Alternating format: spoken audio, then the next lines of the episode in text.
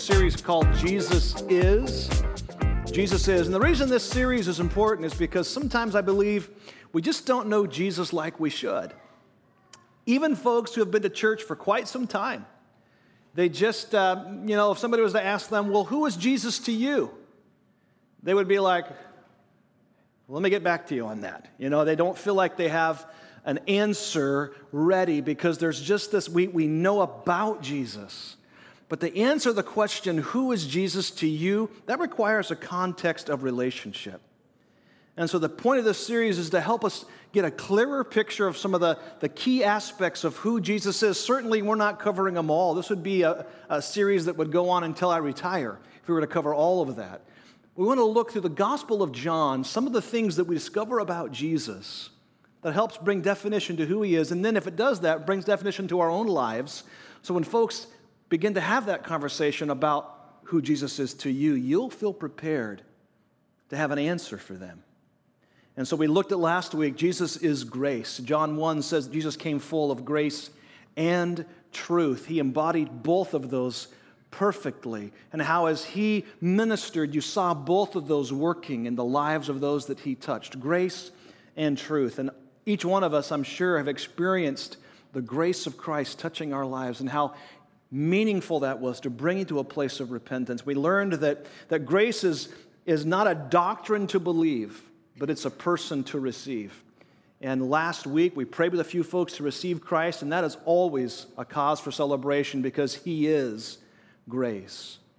Well, today we're going to look at the fact that Jesus is the source. He's the source. We sang a great song, Jesus Be the Center of it all. He is the source. He's the source. And everyone has a driving force within them that, that creates a, a sense of purpose or a sense of motivation for their life. You might call it the origin or the source of their life's purpose. And many of you, if I was to ask you, what is your purpose for living, you, would probably have an answer to that question. Some might say it's my career. Some might say, well, it's my family. I, I live for my family. Some might say it's the relationship that I'm in. It might be uh, your status in life. It might be, hey, I'm living for pleasure. It might be, I'm living to gain some things in this life, material gain. Everybody has something that drives them to do what they do. But what happens when that source that you've been trusting in fails you? What happens when you discover that that source is fatally flawed and is not able to deliver what you've been trusting it to deliver? Undoubtedly, you've met someone who will discover that this thing they've been putting their trust in, if it was material wealth, or if it was people, relationships, or their career, and that failed them, they'll come up with some kind of an excuse of why it did. They'll try to prop up their source because that has been giving them purpose and meaning. And, and, they, and when that begins to crumble, guess what else crumbles? Their sense of identity and hope. And some of you have been there. You built your life on something. Maybe it was your career, or maybe it was finances, or maybe it was a relationship. And when that changed, or when that was altered, it sent you into a spiral. And you were grabbing for some kind of sense of hope because what you had trusted in had begun to crumble around you. And what happens when that's been your story? That's a story of a lady we meet in the Gospel of John. In John chapter 4, we, we meet a lady whose life has been falling apart. She's been in a series of relationships, all ending in divorce. She's a story of abuse, of a brokenness, of shame, of, of probably regret. But she has what some might say a chance encounter with Jesus. I don't think so. I don't think so. So let's look at it. John chapter 4. And what I love about the Gospels in general is how they have a tendency to elevate the quality of all life.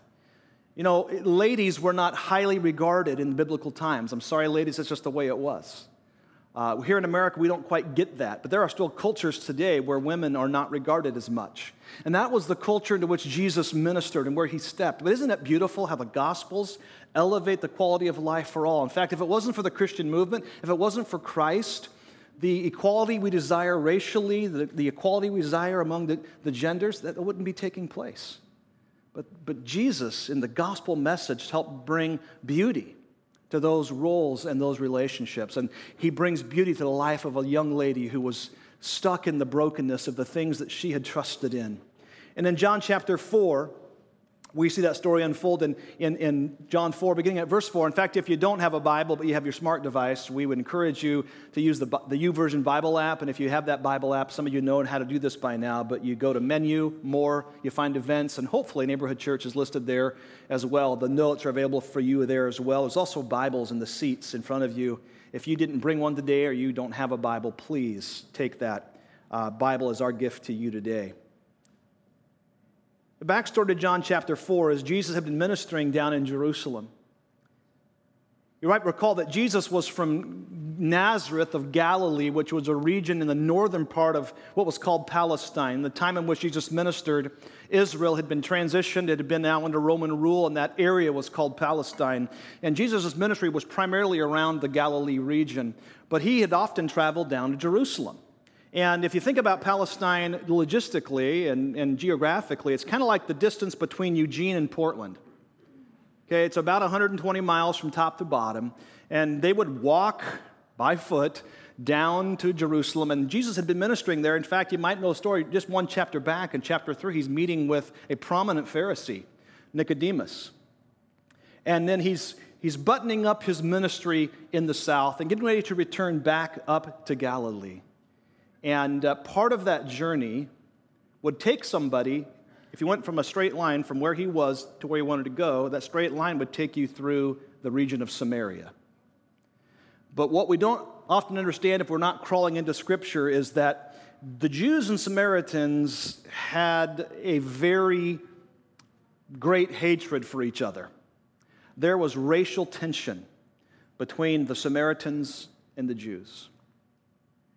And as Jesus was getting ready to make his transition back up into Galilee, uh, he, the Bible says here shortly, we'll see it, he had to go through Samaria. He had to go through Samaria. Uh, so let's pick it up because this is where I want you to understand there's, there's, there's tension between the Jewish people and Samaritans.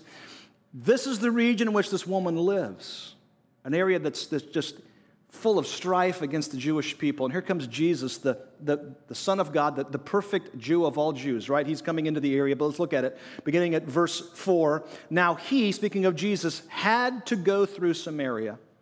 So he came to a town in Samaria called Sychar, near the plot of ground Jacob had given to his son Joseph. So just pausing there, this is a place of rich history of Israel. Jacob was the father of what would come the tribes of Israel. He had 12 sons. Joseph was one of those. We know the story of Joseph because it's, it's celebrated in Scripture, how he became next in command ultimately to Pharaoh and preserved not only uh, Egypt, but his family through the great famine that took place during his leadership. And so these are, these are key characters in the history of Israel. And so this is the area she's going to. Jacob's well was there, it says. And Jesus, tired as he was from his journey, sat down by the well. It was about noon. So, why did Jesus have to go through Samaria? Most Jewish people would go around it.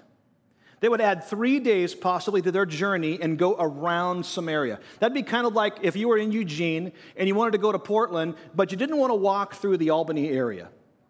Okay, because us Albanians, you know, we're, we're, we're weird. Okay? And so, how would you do that? You would go, you, you would end up going east out of Eugene like you're going to head towards Sisters. Then you eventually catch the highway interchange and then come back in at Salem and totally route around Albany. But how much, how much miles would that add to your trip, right?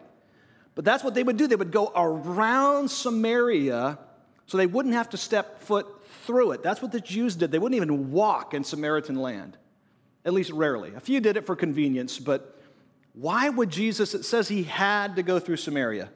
Why? Was it convenience? No. No. Jesus was always about his Father's mission, wasn't he? He said, What I see my Father doing, that's what I do. And my Father has something he's doing in Samaria. And so he journeys into Samaria, an area, like I said, that's just, it's, it's uh, tense racially between the Jews and the Samaritans. I don't have time to unpack all of the reason why, but just understand there's a lot of racial tension there. But why did he do that? Because there was somebody who needed Somebody who needed hope that day, somebody who needed to discover a better source than what she had been trusting in. And while we haven't yet introduced her in the story, Jesus went there because there was one person who needed to hear hope. Aren't you glad that He goes the distance for us? That He's not restricted by what would seem to be human level barriers, but He is willing to transgress those barriers, that His hope might be placed within reach of those who need it most. And that's what Jesus did. He goes into this area. And why is that important? Because Jesus will meet you at your place of need. Some of you, you're at a place of need today. Maybe it is the thing that you've been trusting in. Maybe it's been finances or relationship or your job or, or just yourself, and you've discovered it's failing you and you're at a place of need today. Here's the great news Jesus will meet you at your place of need, just like he does in the story of this Samaritan woman. As we'll see in the story as it unfolds, that she was going to the well, Jacob's well. Jacob's well was uh, dug a long time ago, hundreds of years before her story happens to take place around this same well. But it's a well that was about 75 feet down, and it would collect rainwater that had, had, had percolated through the soil, and then almost like a cistern, there would be water down inside this well that you'd have to have a very long rope and a bucket to draw from this well. And so she was going out there to draw from this, from this well. But here's the deal there would be times in the season where that well was dry. In fact, even to this day, the, the, Jacob's Well is now covered by a church, like a lot of those important sites were throughout biblical history. But even today, there are times when that well is dry. When those that want to go and, and see the water or taste the water from Jacob's Well will discover that there's nothing there. Even that well had proven to be unreliable at times. And isn't it true? There are a lot of people who are trying to draw hope from a well that can't provide it for them. You ever notice that in life? There are times that you hope maybe my rope's long enough, maybe this bucket will reach some kind of hope within my life. I can, I can pull myself together, I can try harder, I can do better, and all the while you keep dropping it down and it's not catching anything. And that's the case with this, with this particular woman. She's going to a well that's unreliable. There are a lot of folks that do that. That, that well for them might be a relationship that's not healthy, but at least it's something. Or that well for them might be an addiction where they keep going to to find strength. It might be money. The more I can make, the happier I'll be. I'm not sure what those wells are, but you know they're unreliable. In fact, in Jeremiah chapter 2, verse 13, the prophet says this about the people of Israel My people have committed two sins. They've forsaken me, the spring of living water, and have dug their own cisterns, broken cisterns that cannot hold water. The things that so many people trust in cannot hold water, cannot create for them the hope they are looking for. It's a source they've been building their life on, but it's an unreliable source. So Jesus went through Samaria on purpose to have an opportunity to speak to a woman, to give her hope for the deepest need that she has. My question for you is where is your place of need today? Where it is, where is it that Jesus needs to meet you? Maybe you've discovered that you once had a great passion for making Jesus your source, but life has been difficult and it, and it shifted your focus away from Christ. You've been building your life upon things that will not satisfy, things that will not provide, things that will fail you. And when they do, when they do, will you come back to Jesus or be angry at him? But this woman had a place of need called the well, and it was there that Jesus would meet with her because that's what Jesus does for those that are burdened. In fact, Matthew 11 in the message translation says it this way Are you tired, worn out, burned out on religion? Come to me. Get away with me and you'll recover your life. I'll show you how to take a real rest. Walk with me and work with me. Watch how I do it. Learn the unforced rhythms of grace. I won't lay anything heavy or ill fitting on you. Keep company with me, and you'll learn to live freely and lightly. This woman at the well, she was living burdened and heavy, and Jesus was going to come and express to her a different kind of source that would give her freedom and light in her life. Let's pick it up the story in, in John chapter 4, verse 7. When a Samaritan woman came to draw water, Jesus said to her, Will you give me a drink? His disciples had gone into town to buy food. And the Samaritan woman said to him, You're a Jew, and I'm a Samaritan woman. How can you ask me for a drink? And then John gives us a reason why. For Jews do not associate with Samaritans. So there's this racial tension among the Samaritans. Then we have this woman who's kind of an outcast of outcasts. In fact, to the Jewish people, Samaritans were no better than a dead dog. In fact, here's dead dog and here's Samaritans. And if that's the case, then here's dead dog, here's Samaritans, here is this Samaritan woman. She's coming to this well at noon, it says in, in, in Scripture. Some say the sixth hour.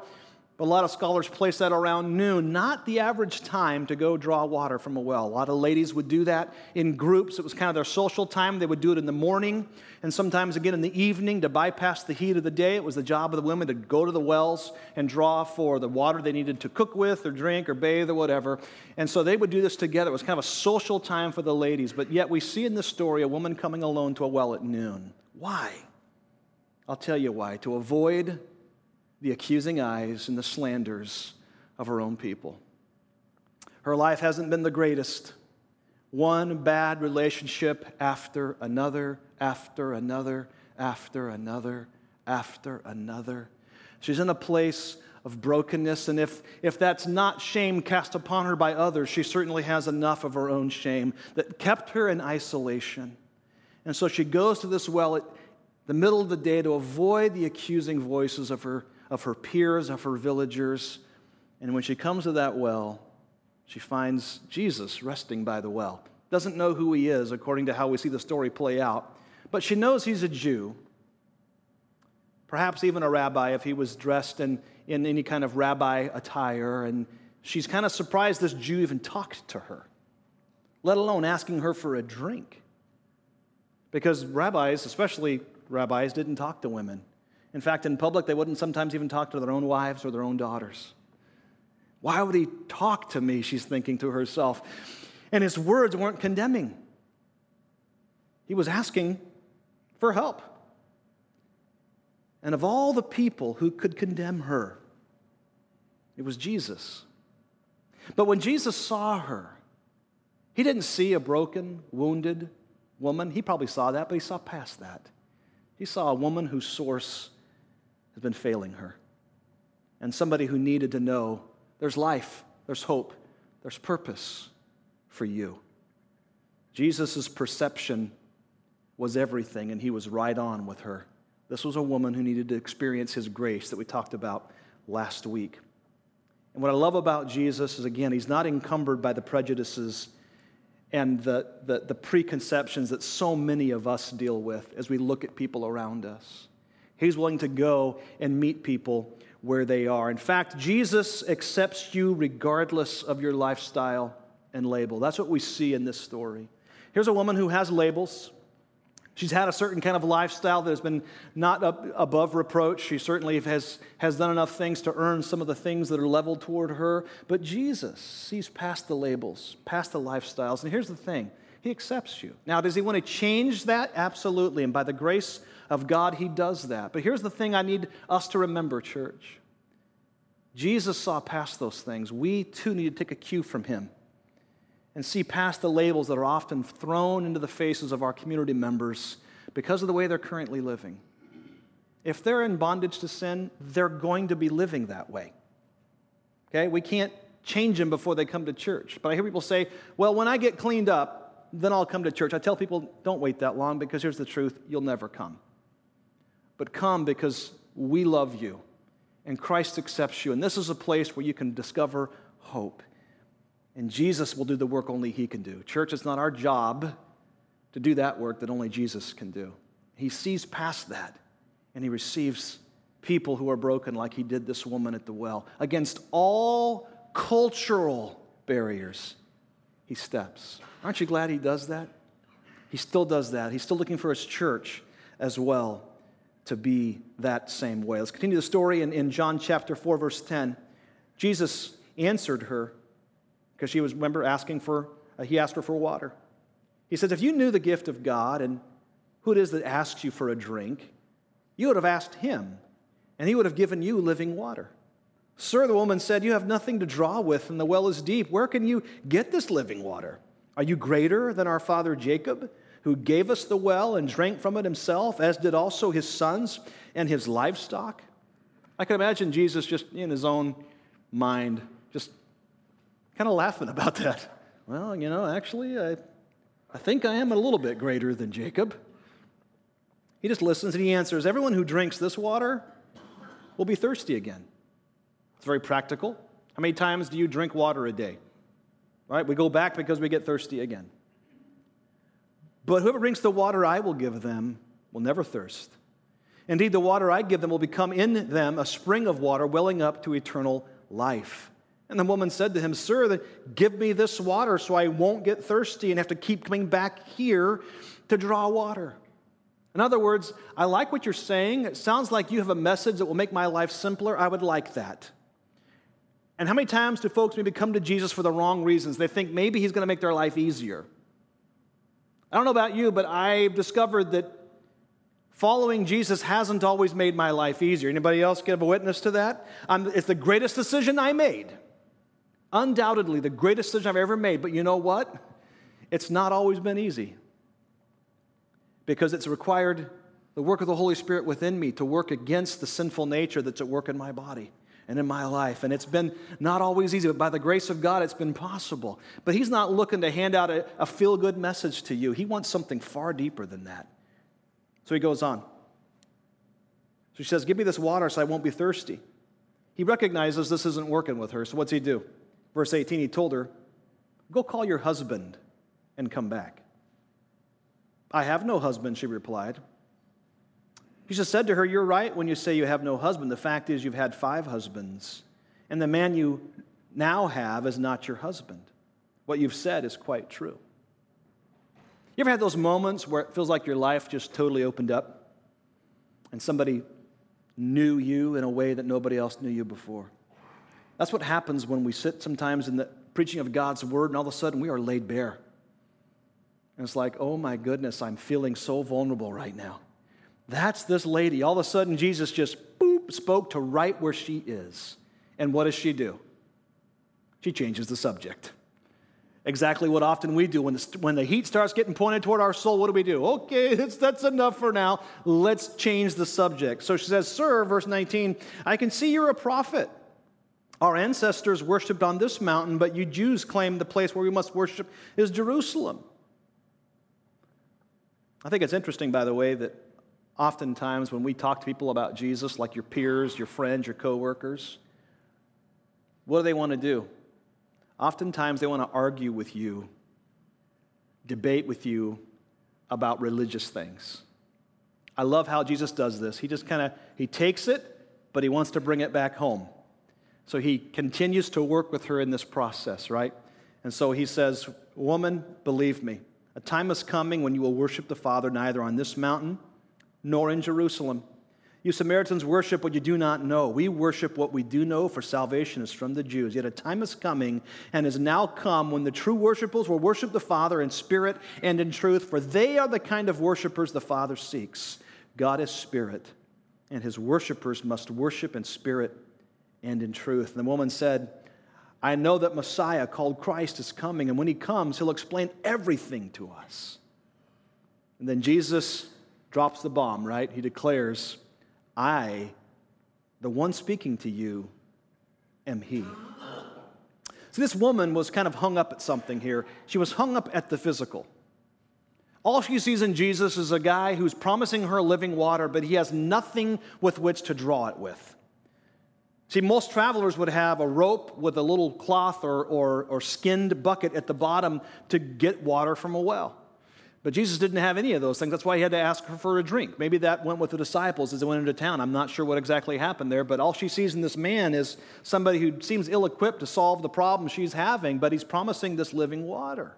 She can't get past the physical to embrace what Jesus is really trying to point toward. And here's the truth how many of us got hung up on that too? There are physical things that keep us back from truly embracing Christ. In fact, here's the point that we have to get past the physical to embrace the spiritual.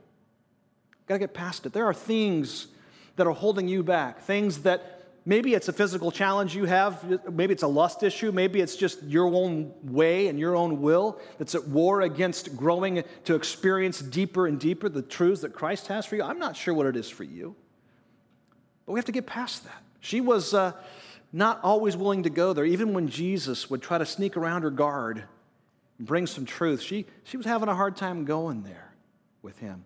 And friends, how true it is for us that we need to get past that. How do we do that? It takes faith. It's that faith that allows us to see beyond the physical into the spiritual, what Jesus is doing. And some of you, even in your brokenness, express that faith. Jesus and say, Lord, I know I'm a broken person. I know that I'm trying my hardest to do stuff that's a source for me, but it's not working. I'm going to push past this. I'm going to press into you. The hard part about the spiritual is it's often very hard for us to understand that. That's why I'm so glad that God has His Word for us to dig into and understand and who He is. She had to push past that and begin to embrace with faith, because faith helps us see that our source of life is not found in this life. She was looking for trust and, and her source to be in this earth, and it's, it's not. It's found beyond this life. Finally, as the story continues, verse 27, we see that just then his disciples returned, and they were surprised to find him talking with a woman. But no one asked, What do you want, or why are you talking with her? And then, leaving her water jar, the woman went back to the town. So, the disciples come back from town. They're a little bit shocked to see Jesus talking to a woman, let alone a Samaritan woman, because that's just like so culturally wrong. But they weren't going to bring it up because they figured, well, this is Jesus. You know, if he's going to do this, it must be cool with him. It's got to be okay with us. So they come back. And what's interesting about this story is I love how sometimes the Gospels focus in on certain things. And then sometimes they just brush past stuff. Like I talked about last week when the woman was caught in adultery and brought before Jesus. Remember what he did? He, he wrote down in the sand some things that none of us know what he wrote. That would have been a great time for John to kind of highlight what was happening there, but he didn't in the gospel accounts, but yet when it comes to this point in the story, he draws attention to something that we can't miss. It says, leaving her water jar. Why would John include that detail? I mean, the whole point was that she left, right? But why would he include that? Why, why was the jar important? The jar hadn't been brought up, it was simply a vessel with which she was going to draw water from this well. But why would it say, why would it be called out in the gospel accounts? Of all the things that could have been put in there, why was this element there? I think it shows something about the encounter with Jesus. She came to a source to find some water, which for the people living in the Middle East, water is the source of life. I mean, you don't have water, there's no vegetation, you know, we, we can only last so long without water, right? But she finds something, a better source a more reliable source. And it's interesting that it's just left there. She left her water jar. I could be reading more into it than I need to, but I think it's interesting that when the gospel includes something, I better pay attention to it. She leaves it and goes back to her city. What does that really kind of show me? That Jesus satisfies those deepest needs of our hearts. He does. And some of us need to learn how to leave some water jars behind. There are some things that we have been banking on, trusting in, that even have taken place over Christ in our life. And we need to leave those by the well and say, those aren't going to satisfy any longer. She'd found something better. Maybe she just was so excited she forgot about it. I, I don't know, but yet it says she left it. Maybe today you need to leave some water jars here and say, Jesus, I've been trusting in this and it's been failing me, or it's not, it's not going to deliver what I need. I'm going to leave it here today. But notice the story doesn't end even with that. She goes back to her village. Let's look at it in John chapter 4, verse 29. She says, Come and see the man who told me everything I ever did. Could this be the Christ? Now, why would a woman, if, if the story is correct that she's kind of an outcast among her own, why would she go back to the people who seem to not like her and broadcast her brokenness to them? Why would she do that? Because she found somebody who is a source of grace in her brokenness. And she knows she isn't the only broken person among her village. So she returns Come, see the man who told me everything I ever did. Could this be the Christ? And they came out of the town and made their way toward him. Verse 39 Many of the Samaritans from that town believed in him because of the woman's testimony. What was her testimony? Get this, friends. It wasn't like she went to Bible school. Okay, what was her testimony? He told me everything I ever did. That's a testimony. Some of you are like, I don't know if I have a testimony. That was her testimony. He told me everything I ever did. So when the Samaritans came to him, they urged him to stay with them, and he stayed two days. And because of his words, many more became believers. And they said to the woman, We no longer believe just because of what you said. Now we have heard for ourselves, and we know this man really is the Savior of the world. What's the point? Many people, we've talked about it, have their source in things that will not last, things that will not provide for them. But many of us, we've found Jesus, the source of our life, of grace of hope, of purpose. But some of your friends, some of your family don't even know because you're not willing to share that testimony of what He's done in your life, how He has been for you, the source that you have needed. But she went back and did that. And what I love about the progression of this story,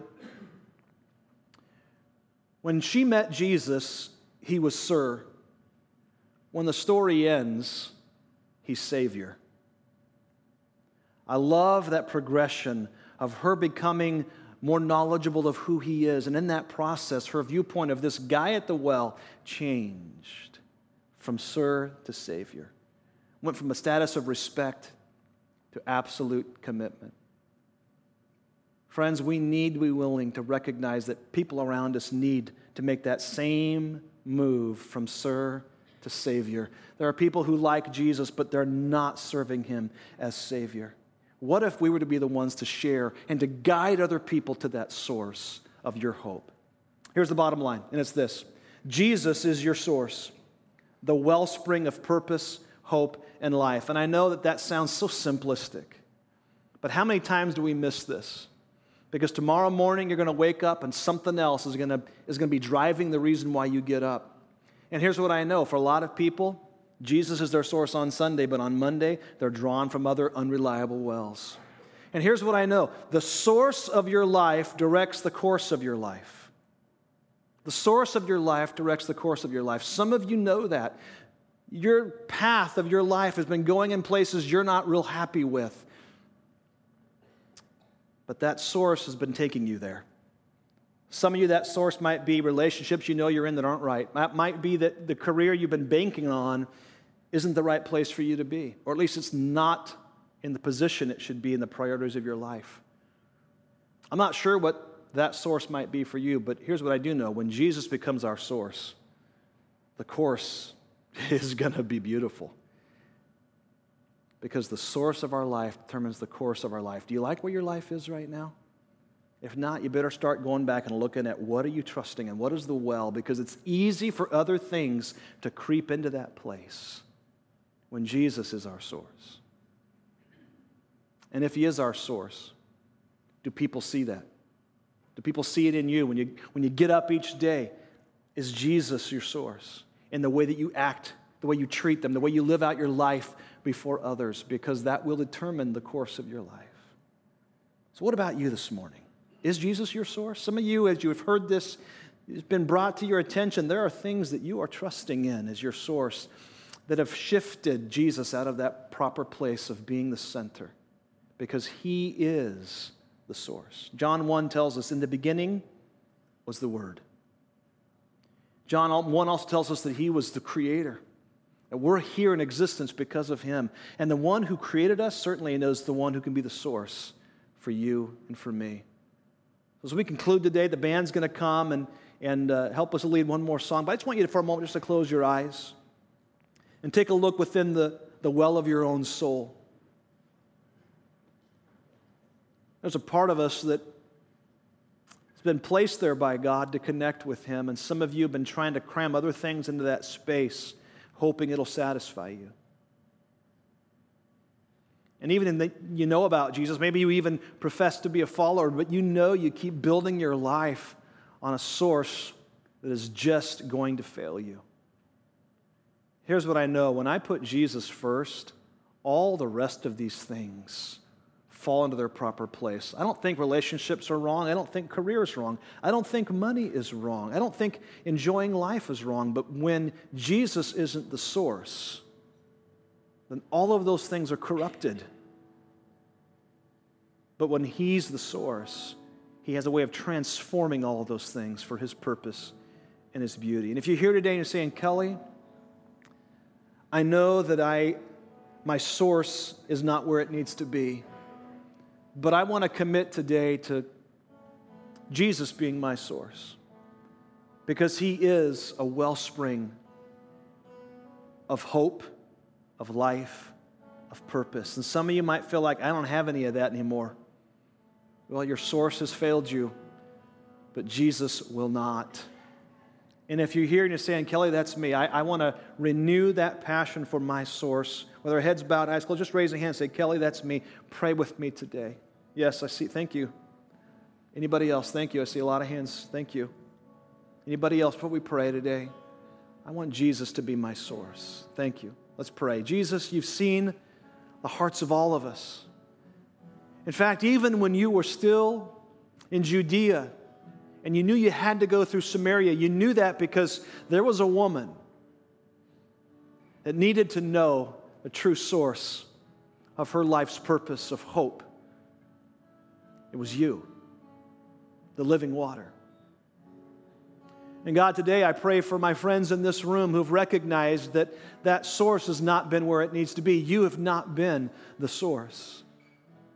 They've kind of pushed you off to the side and, and they've focused on other things, but those things will fail them or already have failed them. But Jesus, you won't.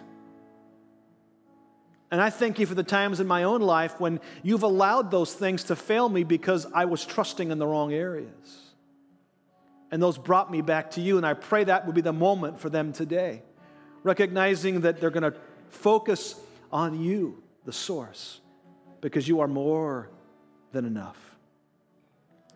So, God, I thank you for that truth today. Jesus, I pray you'd minister to those today just by them simply confessing to you, Jesus, be my source. Be my source of, of grace, of forgiveness, of truth, of life, of hope. I need that today and then be my source tomorrow when the routine of my life kicks back in and I'm tempted to, to lean back on those other sources. Jesus, be my source. So, God, I pray for the grace and the strength to follow you through those changes as you reprioritize their own lives with you as the source. Thank you for being reliable and trustworthy always. In Jesus' name.